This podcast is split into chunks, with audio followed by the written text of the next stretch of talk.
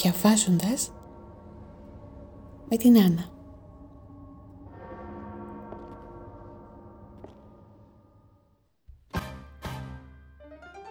Ένα podcast για εκείνους που αγαπούν το καλό ορθόδοξο βιβλίο.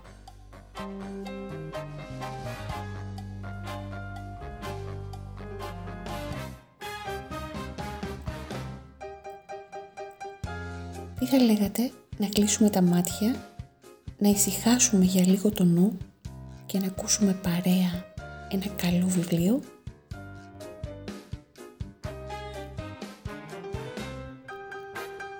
Βάλτε τα ακουστικά σας, καθίστε αναπαυτικά ή ίσως περπατήστε χαλαρά και απολαύστε τη μαγεία της ανάγνωσης.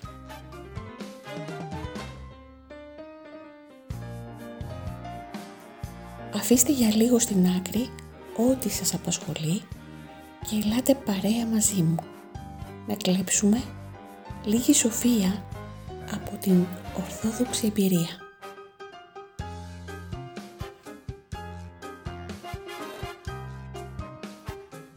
Σας καλωσορίζω με χαρά σε αυτή την όμορφη ψηφιακή γωνιά και σας εύχομαι καλή ακρόαση.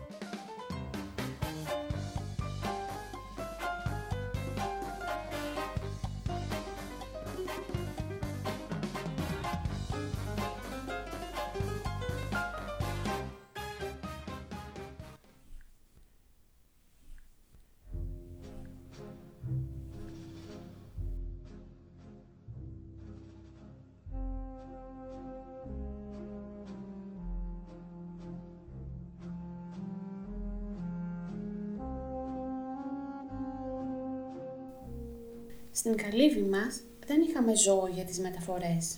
Είχαμε όμως το ευλογημένο υποζύγιο της αγάπης που λεγόταν πατήρ Στέφανος. Φορτωμένος στην πλάτη έναν υπερμεγέθη τορβά, ανέβαινε από το μουράγιο τον ανήφορο, προσευχόμενος με την ευχή, τις περισσότερες φορές μεγαλοφόνος. Οι πατέρες της Κίτης καταλάβαιναν ότι έρχεται ο πατήρ Στέφανος, γιατί ακουγόταν από μακριά η γνωστή σε όλους φωνή του. Κύριε Ιησού Χριστέ, ελέησόν με. Κύριε Ιησού Χριστέ, ελέησόν με. Κύριε Ιησού Χριστέ, ελέησόν με. Συχνά, ενώ συζητούσε για οποιοδήποτε θέμα, παρενέβαλε την ευχή με απλότητα, αδιαφορώντας αν ο συνομιλητής του ερχόταν πολλές φορές σε δύσκολη θέση. Όταν τον επλησίαζα, καμιά φορά από θαυμασμό και εκτίμηση, θέλοντας να μου πει κάτι ωφέλιμο, παρατηρούσε. Αρκεί Πάτερ Γεώργιε, δεν είχα γίνει ακόμη μοναχός, να σωθούμε και όλα τα άλλα έχουν δευτερεύουσα σημασία. Και αμέσως συνέχισε. Κύριε Ιησού Χριστέ, ελέησον με. Κύριε Ιησού Χριστέ, ελέησον με. Κύριε Ιησού Χριστέ, ελέησον με. Στον χαρακτήρα ήταν σκληρός και στη συμπεριφορά ανεπιτίδευτος, ευθύς και αγέλαστος. Φοβερός καλόγερος, θα έλεγες, αν δεν τον εγνώριζες από κοντά. Κι όμως, είχε ψυχή απίστευτα ευαίσθητη, γεμάτη αγάπη και τρυφερότητα. Στο Άγιο Όρος οι χαρακτήρες ισιώνουν, απλοποιούνται, απορρίπτουν τα προσωπία, τις κοσμικές αυρότητες και τις υποκριτικές ευγένειες. Αγιάζονται μέσα στην κουλβήθρα της πηγαίας, της ανυποκρίτου αγάπης, που θα κουραστείς πολύ να την ανακαλύψεις έξω στον κόσμο δεν θα λησμονήσω ποτέ την αγάπη και την αυταπάνηση του πατρός Στεφάνου. Επιθυμούσε να φορεί πάντοτε τα ευτελέστερα ρούχα μέσα στη συνοδεία μας, να κάνει τις βαρύτερες εργασίες, να τρώει το χειρότερο φαγητό. Μάζευε τα περισσέγματα της περασμένης ημέρας, τα έβαζε σε μία μικρή λεκάνη, έριχνε μέσα και νερό και τα έτρωγε με την ησυχία του. Συχνά τον επήραζε ο Γεροπαΐσιος στο πυραχτήρι της συνοδείας. «Ε, Γεροστέφανε, θυμάσαι τα ωραία φαγητά της Αμερικής που απολαμβάναμε, σαν βασιλιάδες; Τώρα τρως αυτό το νερομπούλι». Κουνούσε το κεφάλι ο πατήρ Στέφανος συγκαταβατικά, σχεδόν διάφορα, αδειάζοντας όμως την ασκητική του γαβάθα με τόση ικανοποίηση, σαν να έτρωγε πλούσιο γεύμα. Καλύβη ήταν γι' αυτόν παλατάκι του ουρανού, που ξεπερνούσε σε άνεση και ευτυχία τους ουρανοξύστας της Αμερικής και το φαγητό του ήταν το νοστιμότερο του κόσμου. Ήταν η ψυχική του διάθεσης που τον έκανε να αισθάνεται έτσι. Όσες φορές ο πατήρ Στέφανος επήγαινε στην Δάφνη, το επίνιο του Αγίου Όρους, συνήθιζε κάτι να μου φέρνει, σαν δώρο, σαν ευλογία, μια που ήμουν ο Βενιαμίν της συνοδείας. Ερχόταν, χωρίς να τον καταλάβω, το άφηνε στο κελί μου και έφευγε. Νόμιζε ότι έτσι μου απάλυνε τον αγώνα και με βοηθούσε στην προσαρμογή μου στην αφιερωμένη ζωή. Ο πατήρ Στέφανος ήταν επίσης ο κομιστής των δώρων της μητέρας μου και μερικών συγγενών και γνωστών μου. Την περίοδο εκείνη, την γραμμή Πυραιός Θεσσαλονίκης Καβάλας, την έκανε το πλοίο Κέρκυρα. Λοστρόμος στο πλοίο αυτό ήταν ο κύριος Πυρίδων Βουρατσίνους. Κάθε φορά που περνούσε το πλοίο από την Δάφνη, κάτι θα έφερε σαν δώρο από την οικογένειά μου. Συνήθως γλυκά του ταψιού, πακλαβά ή καταήφι, επειδή αυτά διατηρούνται. Όταν έφτανε το δέμα στην καλύβη μας, ο γέροντας μας έδινε από ένα κομμάτι στον καθένα. Τα υπόλοιπα τα έστελνε με τον τέρα Στέφανο στους πατέρας της Κίτης και κυρίως σε μερικά γεροντάκια που έμειναν μόνα. Έδιναν χίλιες ευχές. Πού να δουν και πολύ περισσότερο πού να δοκιμάσουν τέτοια γλυκά αυτοί που αφότου ήλθαν στο όρος δεν βγήκαν καθόλου έξω από αυτό. Κάποτε ο πατήρ Στέφανος επήγε στα καρούλια για να προσφέρει και στους ασκητάς από το δώρο της μητέρας μου.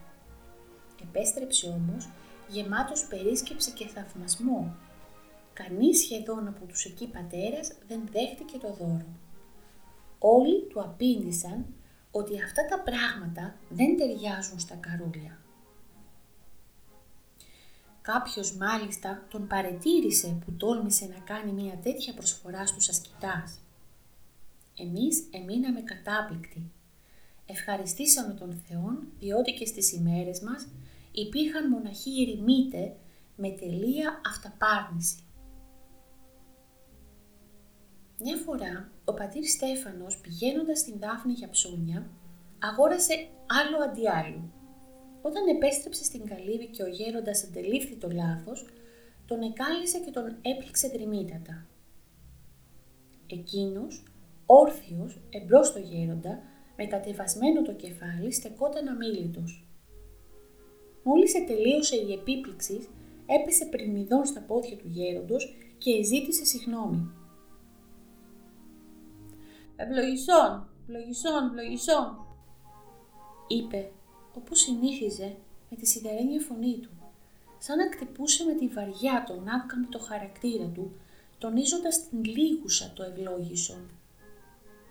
Η μεταμέλειά του μαλάκωσε την στάση του γέροντος ο οποίος πικρενόταν πολύ για κάθε μας αταξία. Με την αναγνώριση όμως του σφάλματος άλλαζε τελείως. Όχι μόνο συγχωρούσε, αλλά και ύφξανε κατόπιν συνεχώς τις εκδηλώσεις της αγάπης του. Στην παραλία της κήτης μας έμενε μονίμως ο Μπαρμπαγιάννης, ο ψαράς. Καταχόταν από τη Μυτιλίνη, φορούσε καλογερικό σκούφο, είχε γένια και μακριά μαλλιά. Ήταν κουτσός πάνω από 60 ετών και εξυπηρετούσε τους πατέρας. Μια ημέρα, ο Μπαρμπαγιάννης μας έφερε μερικές οκάδες ψάρια. Ο γέροντας τον ευχαρίστησε και έδωσε εντολή να τα καθαρίσει κάποιος έξω από την καλύβη για να μην γεμίσει ο νεροχή της λέπια. Σαν μικρότερος προθυμοποιήθηκα αμέσως. Δεν σκέφτηκα όμως το κρύο που ήταν τόσο δρυμή ώστε όλα γύρω ήσαν παγωμένα και η βρύση μόλις έσταζε λίγο νερό. Τα χέρια μου πάγωσαν και πονούσαν αφόρητα. Αναγκάστηκα λοιπόν να συνεχίσω το ξελέπιασμα στο εσωτερικό της καλύβης. Ο Παπαϊωακή με είδε, με πλησίασε και μου είπε «Μικρέ, γιατί ήλθες μέσα» Δεν μπορούσα, πάτε, να αντέξω αυτή την παγωνιά και το κρύο νερό. Ο γέροντας όμως έδωσε εντολή να καθαριστούν τα ψάρια έξω από την καλύβη. Έπρεπε η εντολή του να εκτελεστεί χωρίς καμία αντιλογία και δικαιολογία.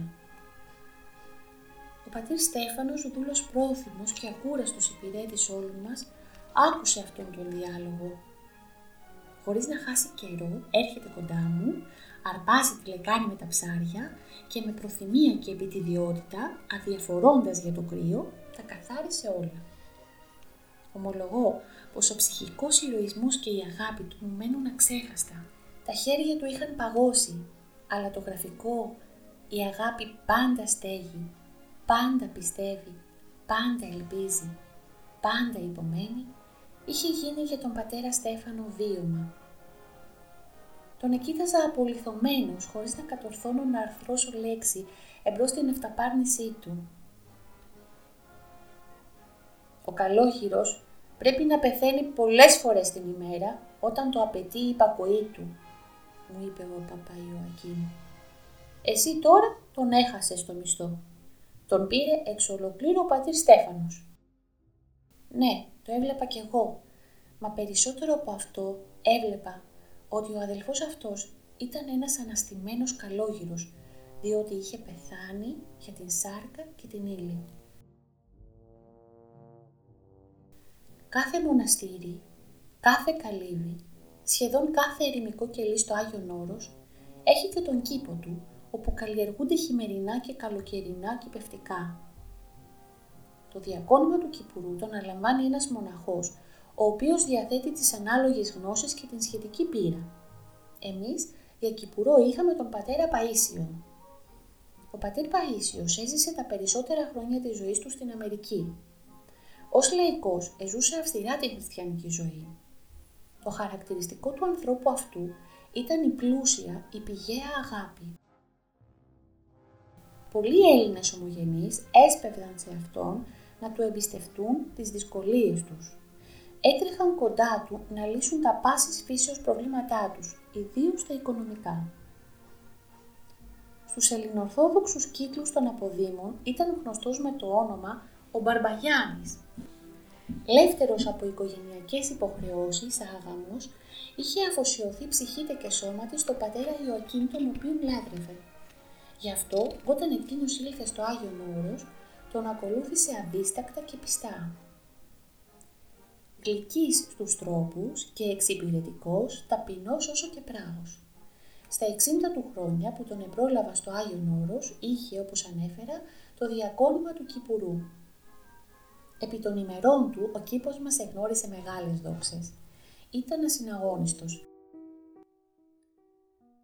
Οι παλαιότεροι μοναχοί, επειδή το έδαφος ήταν επικλινές, διεμόρφωσαν μεγάλες πεζούλες και τις εγέμισαν με χώμα που το μετέφεραν στη πλάτη από μακριά. Χάρη στους κόπους τους, απολαμβάναμε τώρα εμείς τις ευλογίες και τις εσοδίες των κήπων. Ο πατήρ Παΐσιος φρόντιζε για τη λίπανση. Ανέβαινε ψηλά στο δάσος και εκεί, κάτω από τα πυκνά φυλώματα, μάζευε σαπισμένα φύλλα και χώμα κατάλληλο. Ο πατήρ Παΐσιος ήταν γεμάτος απλότητα και παιδικότητα. Με πολύ ζήλο και πνευματική δίψα παρακολουθούσε τις αναγνώσεις στην τράπεζα και τις ακολουθίες στην εκκλησία. Η ευχή δεν έλειπε ποτέ από το στόμα του. Ήταν η πιο αγαπημένη του απασχόληση. Αξίζει ακόμη να αναφέρω τον αυθορμητισμό του, κυρίως στην αντιμετώπιση των δαιμονικών επιθέσεων.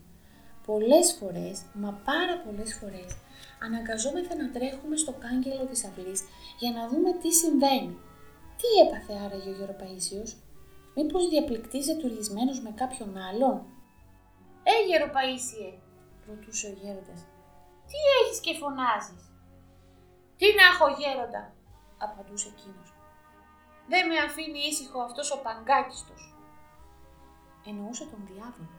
Εκτός δε από το επίθετο αυτό, χρησιμοποιούσε και άλλα επίθετα στο αντιρρητικό εναντίον του λεξιλόγιου. Του έψελνε τα εξαμάξεις και τον έφτινε. «Φτούσου», έλεγε με απλότητα. «Φτούσου, φτούσου παγκάκιστε». «Καλά, μα τι σου έκανε», τον ερωτούσε ο γέροντας χαριτολογώντας. «Να, να, ήρθε τώρα δά και μου θύμισε και τι δεν μου θύμισε δηλαδή. Την ωραία λέει ζωή της Αμερικής, τα απολαυστικά φαγητά, τις ανέσεις, όλα τα καλά, μα και τα άσχημα της Αμερικής. Πρόσωπα και πράγματα. λογισμούς ματέους και ενθυμίσεις πονηρές. Του σου πανκάκιστε. Καλά, το αποκοινώταν ο γέροντας. Κάνε υπομονή. Αυτή είναι η δουλειά του διαβόλου. Να πειράζει με κάθε τρόπο εκείνον που βαδίζει τον δρόμο του Θεού. Και με τι άλλο θα τον πειράξει, παρά με πρόσωπα και πράγματα που είχε γνωρίσει και ζήσει στο παρελθόν. Μας διηγείτο και χαριτωμένα περιστατικά ο Γεροπαΐσιος από τον κόσμο, τα οποία εδραίωναν μέσα μας την αξία της μοναχικής ζωής. Κανείς μοναχός δεν μένει έξω από τον πόλεμο αυτό. Επομένως δεν έμεινα ούτε κι εγώ. Πολλές φορές ο πόλεμος για τον αποχωρισμό της μητέρας μου ήταν αδυσόπιτος, διότι δεν είχα ούτε αδελφό ούτε αδελφή και τον πατέρα μου δεν πρόφτασα να τον γνωρίσω. Ήμουν σχεδόν κυλάρφανος, όπως συνήθιζαν να λένε στα μέρη μας. Εν τούτης, με τη χάρη του Θεού και την ευχή του γέροντός μου, κανείς πειρασμός δεν επέτυχε να με μετακινήσει. Κανείς πειρασμός δεν κατόρθωσε να με κάμψει, ούτε καν να μείνει μέσα μου και να ανακόψει την πορεία μου. Ο εχθρός όμως δεν κατέθετε τα όπλα. Ήταν θυμάμαι άνοιξης. Ένα απόγευμα καθόμουν στο κελί μου και μελετούσα όταν άκουσα κάτω από το παράθυρό μου ίδια και απαράλλακτη την φωνή της μητέρας μου. «Γιώργο! Γιώργο!» Εκείνη τη στιγμή ένιωσα ένα δυνατό ρίγος να διαπερνά το σώμα μου. Αυτομάτως άνοιξα το παράθυρο και κοίταξα έξω, χωρίς να σκεφτώ ότι η παρουσία της μητέρας μου στο όρος ήταν φυσικώς αδύνατη. Αναστατωμένος, έτρεξα στον γέροντα και του διηγήθηκα την περίπτωση. Κατάπληκτος και εκείνος άφησε να του ξεφύγουν από το στόμα τα αξέχαστα για μένα λόγια. «Κακούργε διάβολε, και αυτό ακόμη το μέσο χρησιμοποίησες για να πολεμήσεις τον αρχάριο; Πήγαινε παιδί μου στο δωμάτιό σου. Πες τους χαιρετισμούς στην Παναγιά μας. Καθ' όλο το διάστημα της παραμονής μου στο Άγιο Όρος, εκείνες οι στιγμές μετά την δαιμονική επίθεση ήσαν ίσως για εμένα οι δυσκολότερες. Ενώ έλεγα τους χαιρετισμούς και προσπαθούσα να παρακολουθώ τα βαθιά και ουράνια νοήματά τους γύρω από την Θεία Ενανθρώπιση, στα αυτιά μου συνεχώς αντιχούσε η φωνή της μητέρας μου. Τελείωσε αυτή η αιματηρή προσευχή και ξαναπήγα στον γέροντα να τον ενημερώσω. Καλά, μη δηλιάζεις. Το βράδυ όλοι οι αδελφοί θα τραβήξουν ένα κομποσκίνη να σε βοηθήσει ο Θεός. Αναγνωρίζω κι εγώ πως ήταν μια από τις πιο ύπουλες επιθέσεις εναντίον σου. Συνήθιζε πάντοτε ο γέροντας στη συνεργασία με τους υποτακτικούς του να σταθμίζει τα πράγματα με απόλυτη ακρίβεια και να μην παρατρέχει την πραγματικότητα του ειδικού αγώνος κάθε υποτακτικού του, για λόγους τάχα παιδαγωγικούς. Ήταν διακριτικός και αντικειμενικός και αυτό μας έδινε πολύ θάρρος. Είχε περάσει αρκετός καιρός όταν έλαβε μία επιστολή από τη μητέρα μου, η οποία ανέφερε πως το ίδιο εκείνο απόγευμα, κατά τους υπολογισμούς που κάναμε, άκουσε την φωνή μου στην εξώθυρα του σπιτιού. Ένρωμη, ξαφνιασμένη, βγήκε κάτω στην αυλή, νομίζοντας ότι επέστρεψα από το Άγιο Όρος. Όταν όμως δεν είδε κανέναν, δεν μπορούσε να εξηγήσει το γεγονός και κλαίγοντας μπήκε πάλι στο σπίτι. Ζητούσα λοιπόν να της δοθεί μία εξήγηση στο πρόβλημά της. Την επιστολή της, ο γέροντας την διάβασε ενώπιον της αδελφότητος και μείναμε όλοι κατάπληκτοι με τα τεχνάσματα του διαβόλου. Πώς δηλαδή κάνει το παν για να εμποδίσει μια ψυχή να αφιερωθεί στον Θεό; Μου. Διηνεκής την χάνει ο πόλεμος και διηνεκός ανάγκη περιβεβλήστε τις του Χριστού στρατιώτες τα εαυτόν όπλα. Ασάκους γαρέχουμε εχθρούς. Άγιος Σημεών, ο νέος τελόγος. Εκτός από την ευλογημένη παρουσία του πατρός Ιωακήμ και του πατρός Παϊσίου και του πατρός Στεφάνου, Ιδιαίτερο τόνο στη συνοδεία μας έδινε το πρόσωπο του πατρός Γρηγορίου. Ήταν ένας ευλογημένος νέος, καταγόταν από την Μεσσηνία, κοντοπατριώτης με τον Παπαϊωακήμ και μένα, τον μικρό της συνοδείας μας. Ο γέροντας, στις συζητήσεις μας, μου έλεγε συχνά για την προκοπή του πατρός Γρηγορίου και αυτό πραγματικά με βοηθούσε πολύ στην πνευματική μου πορεία. Όταν μου διηγείτο τα κατορθώματα των ασκητικών του αγώνων, εχαιρόμουν υπερβολικά και όσο οι ημέρες και οι μήνες επερνούσαν, αποκτούσα προσωπική πείρα εκείνων που είχα ακούσει για αυτόν. Όλο και μου αποκαλυπτόταν ο ηρωισμός του. Δύο χρόνια με περνούσε και στην μοναχική ένταξη και στην ηλικία. Ήταν υπόδειγμα υποτακτικού. Σκληραγωγία, νηστεία, προσευχή και υπακοή ήσαν τα στολίδια του. Ο Παπαγιοακήμ πολλές φορές μου τον πρόβαλε σαν πρότυπο. «Μικρέ μου, θέλεις να γίνεις καλός μοναχός» μοναχός όπως τον σκιαγραφούν οι Άγιοι Πατέρες. Πάρε ως πρότυπό σου τον πατέρα Γρηγόρη. Είχε μεγάλη πεποίθηση στην ψυχική προσαρμοστικότητα του πατρός Γρηγορίου, ο οποίος εζούσε γνήσια πατηρική μοναχική ζωή. Ναι, δεν είναι υπερβολικό να πούμε πως ήταν ικανός στο θέμα της νηστείας να ξεπεράσει όχι μόνο τους συγχρόνους του αυστηρούς, αλλά και τους μεγάλους πατέρας του παρελθόντος. Δεν συγχωρούσε στον εαυτό του ούτε μία ουλιά νερό περισσότερο από όσο έπρεπε. Κατά τις περιόδους των νηστιών έτρωγε άπαξ της ημέρας. Ακολουθώντας τα ίχνη του πατρός Ιωακήμ από τότε που ήλθε στη συνοδεία μας και όσο τον ενθυμούμε, δεν έβαλε ποτέ γλυκό πράγμα στο στόμα του. Κοιμόταν όπως και ο πατήρ Ιωακήμ, καθισμένος κατά γης σε μια γωνιά του κοιλιού του, σκεπασμένος με κουβέρτες, χωρίς να αφαιρέσει κανένα ένδυμά του, ακόμη ούτε και το σκούφο του. Σύμφωνα με τους μοναχικούς κανονισμούς, ο μοναχός κοιμάται με το ζωστικό, την ζώνη, τον σκούφο και τις κάλτσες, σαν τον στρατιώτη. Όπως αυτός οφείλει να βρίσκεται πάντοτε σε ετοιμότητα όταν τον ειδοποιήσουν από το φυλάκιο για τη σκοπιά του, έτσι και ο μοναχός όταν κληθεί για προσευχή πρέπει να είναι έτοιμος, πετά τα σκεπάσματα και με ένα πίδημα βρίσκεται όρθιος. Αυτό στην ζωή του επαναλαμβάνεται κάθε βράδυ, διότι τότε σηκώνεται για να κάνει τον ατομικό του κανόνα. Για τον πατέρα Γρηγόριο η προσευχή ήταν η αδιάλειπτη εργασία του νου και της καρδιάς. Όλη την ημέρα προσευχόταν νοερά εν σιωπή. Ο Σάκης ήθελε να τον ρωτήσω ή κάτι επιτέλους να συζητήσουμε οι δυο μας, σαν μικρότεροι που είμεθα, μου απαντούσε. Ας λέμε καλύτερα την ευχή, διότι δεν ξέρουμε αν θα ζούμε αύριο. Η μνήμη του θανάτου τον παρακολουθούσε διαρκώς. Πολλές φορές τη νύχτα άκουγα το «Κύριε Ιησού Χριστέ ελέησόν ή τους χαιρετισμούς, ενώ ήταν ώρα τελείας σιωπής και αναπαύσεως.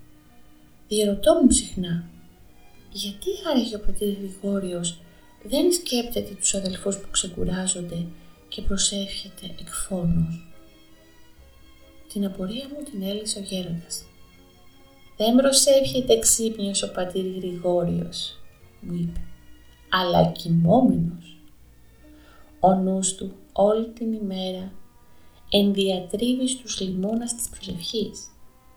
Έτσι λοιπόν το βράδυ, αν και το σώμα του αναπαύεται, η καρδιά του από την πολύ θέρμικη ανάταση δεν ησυχάζει, αλλά αγρυπνεί. Συμπαρασύρουσα και το στόμα το οποίο ομιλεί ασυναίσθητα. Έβλεπα τότε με μεγάλο θαυμασμό να πραγματοποιείται στον ηρωικό αδελφό μου εκείνο που αναφέρει στην κλίμακα ο Άγιος Ιωάννης.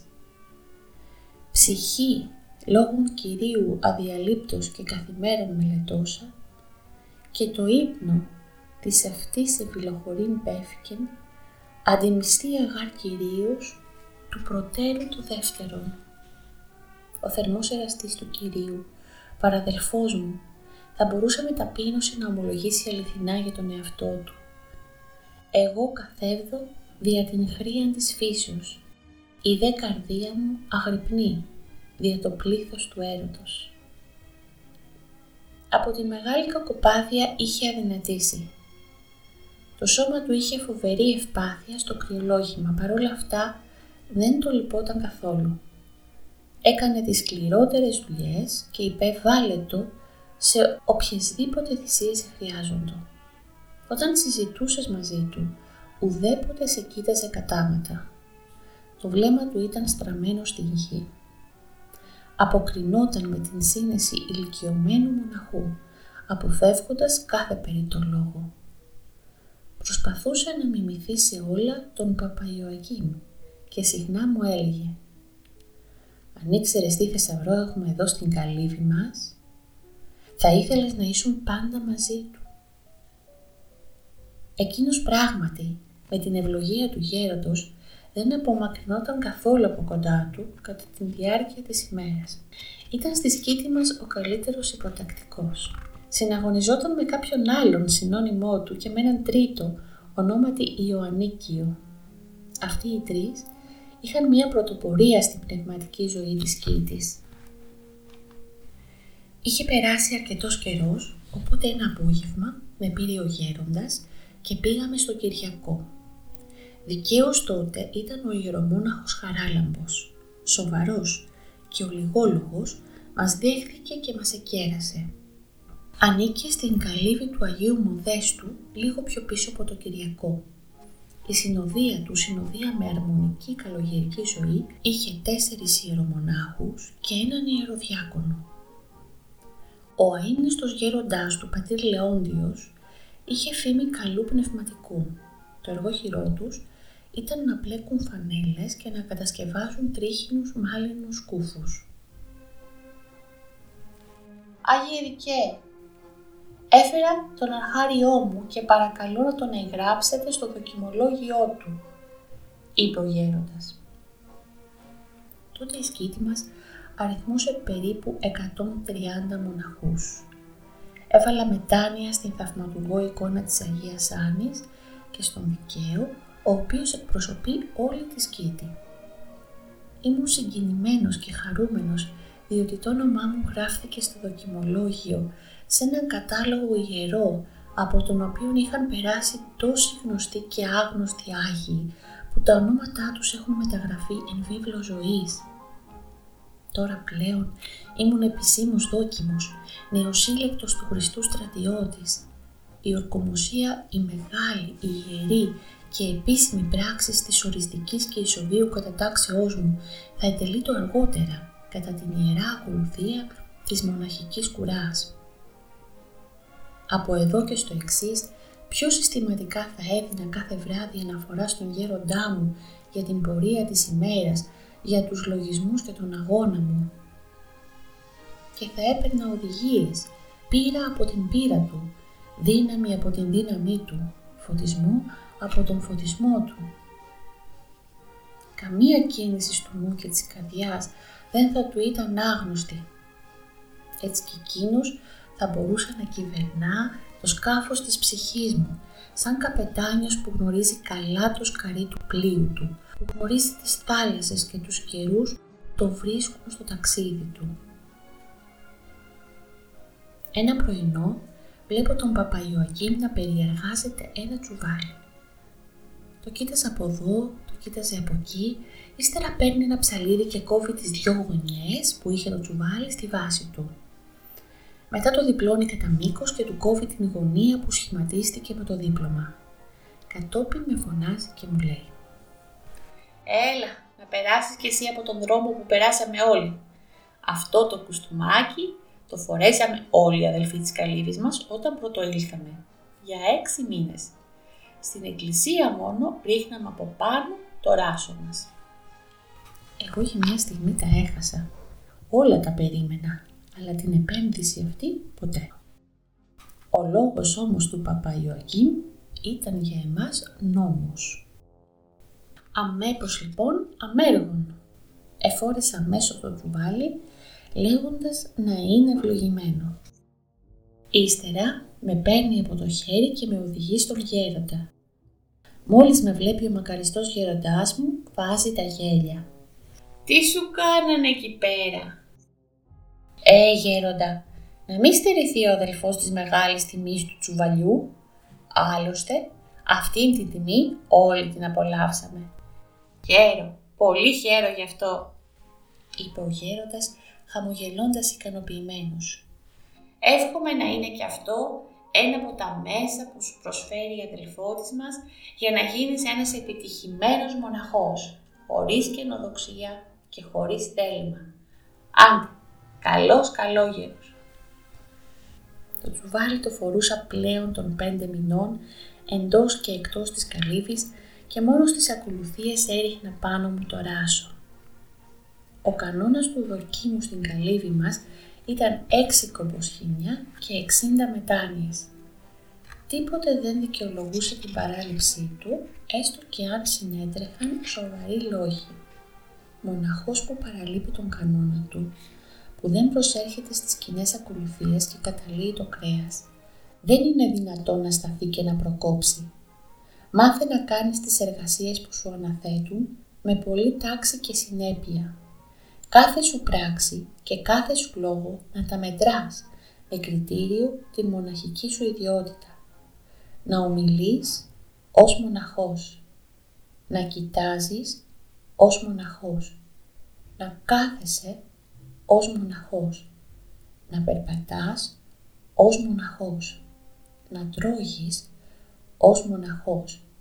Να κοιμάσαι ως μοναχός.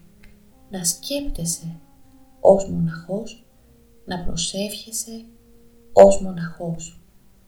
Επανελάμβανε συχνά στα πρώτα μου βήματα ο εκπαιδευτής μου Παπαϊωακήμ, μέχρι ότου επεδοθούν μέσα μου οι σπουδαίες αυτές αλήθειες. Στις 20 Οκτωβρίου του 1938, κατά την εορτή του Μεγαλομάρτυρος Αρτεμίου, όλοι οι αδελφοί της συνοδείας μας επήγαμε στην πανήγυρη της ομονίμου Καλύβης. Για πρώτη φορά έβγαινα έξω σαν δόκιμος. Ήταν ένα περιβάλλον αξέχαστο. Οι πατέρες της Καλύβης του Αγίου Αρτεμίου, γέροντας και υποτακτικός, είχαν ετοιμάσει τα της πανηγύρεως, το εκκλησάκι στολισμένο με τα γιορτινά του, το πάτωμα στρωμένο με φύλλα δάφνης. Το βράδυ, στο δείπνο, μας παρέθεσαν σαλικάρια συνηθισμένο φαγητό στις πανηγύρες των σκητιωτών, επάνω σε ένα τραπέζι φτιαχμένο πρόχειρα από τάβλες. Οι πατέρες εκάθισαν όλοι γύρω στην τράπεζα, σκιές ασκητικές, ντυμένες με σάρκινο χιτόνα. Το οχρό τους πρόσωπο φωτιζόταν από το ηλαρό φως μιας λάμπας πετρελαίου, ατμόσφαιρα γλυκιά, απέριτη, ατμόσφαιρα που ζωντάνευε μέσα μου και μου θύμιζε όσα είχα διαβάσει στα βιβλία που έγραφαν για την ζωή των παλαιών μοναχών. Ήμουν ενθουσιασμένος. Ανήκω κι εγώ λοιπόν σε αυτήν την ευλογημένη σύναξη. Ναι, δεν είναι πια ένα όνειρο νεανικό. Δεν είναι κάποιος ευσεβής, μακροχρόνιος πόδος. Είναι μία πραγματικότης. Πρωτοψάλτε ήσαν οι δυο κατασάρκα αδελφοί Ιωάννης και Αβέρκιος, υποτακτικοί του γέροντος Σαζαρίου ο προεξάρχον εφημέριος, η εναλλασσόμενη ψάλτε, ο κανονάρχος, ο διαβαστής, ο εκκλησιαστικός, η πανηγυρική ύμνη του Αγίου, το ασάλευτο, το αιωνόβιο βυζαντινό τυπικό του Αγίου Όρους, όλα συνέθεταν ένα αρμονικό σύνολο. Πολλοί πατέρες εκοινώνησαν τον αχράντων μυστηρίων, καθένας τους εζητούσε συγνώμη από τους παρευρισκόμενους βάζοντας δεξιά και αριστερά μετάνοια αφού προσκυνούσε τις εικόνες του Ιερού Τέμπλου. Εν συνεχεία παρετέθη η κοινή τράπεζα με την οποία και τελείωσε η πανηγυρική σύναξη. Τέλος, οι πατέρες επήραν τον δρόμο για τα ησυχαστήριά τους. Φορτωμένοι τους δορβάδες τους οι μοναχοί, καρδιές ευτυχισμένες, που όλη τη νύχτα με ιερούς παλμούς ύμνησαν τον Θεόν και τον Άγιόν Του, με τον Χριστό μέσα τους επέστρεφαν στηριζόμενοι στα ασκητικά τους ραφιά για να συνεχίσουν με νέα όπλα τον αόρατο πόλεμο.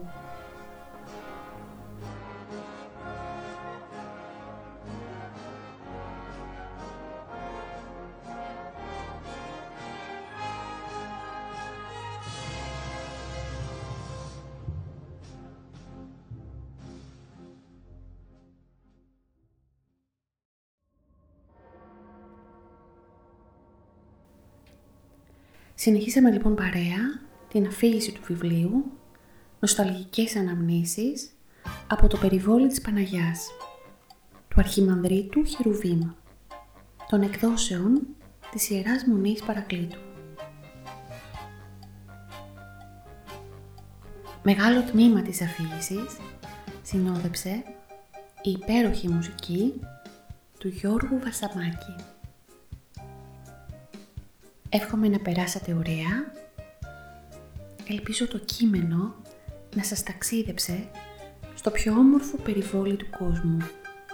Στο δικό της περιβόλι. Στο περιβόλι της Παναγιάς.